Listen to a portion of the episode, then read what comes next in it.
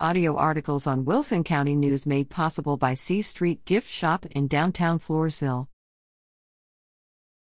Correction Sam Carter is the name of one of the Floresville Economic Development Corporation board members cited in the July 12 Wilson County News. The article New FEDC Board Tackles Engagement with Law Firm erroneously identified him as John Carter.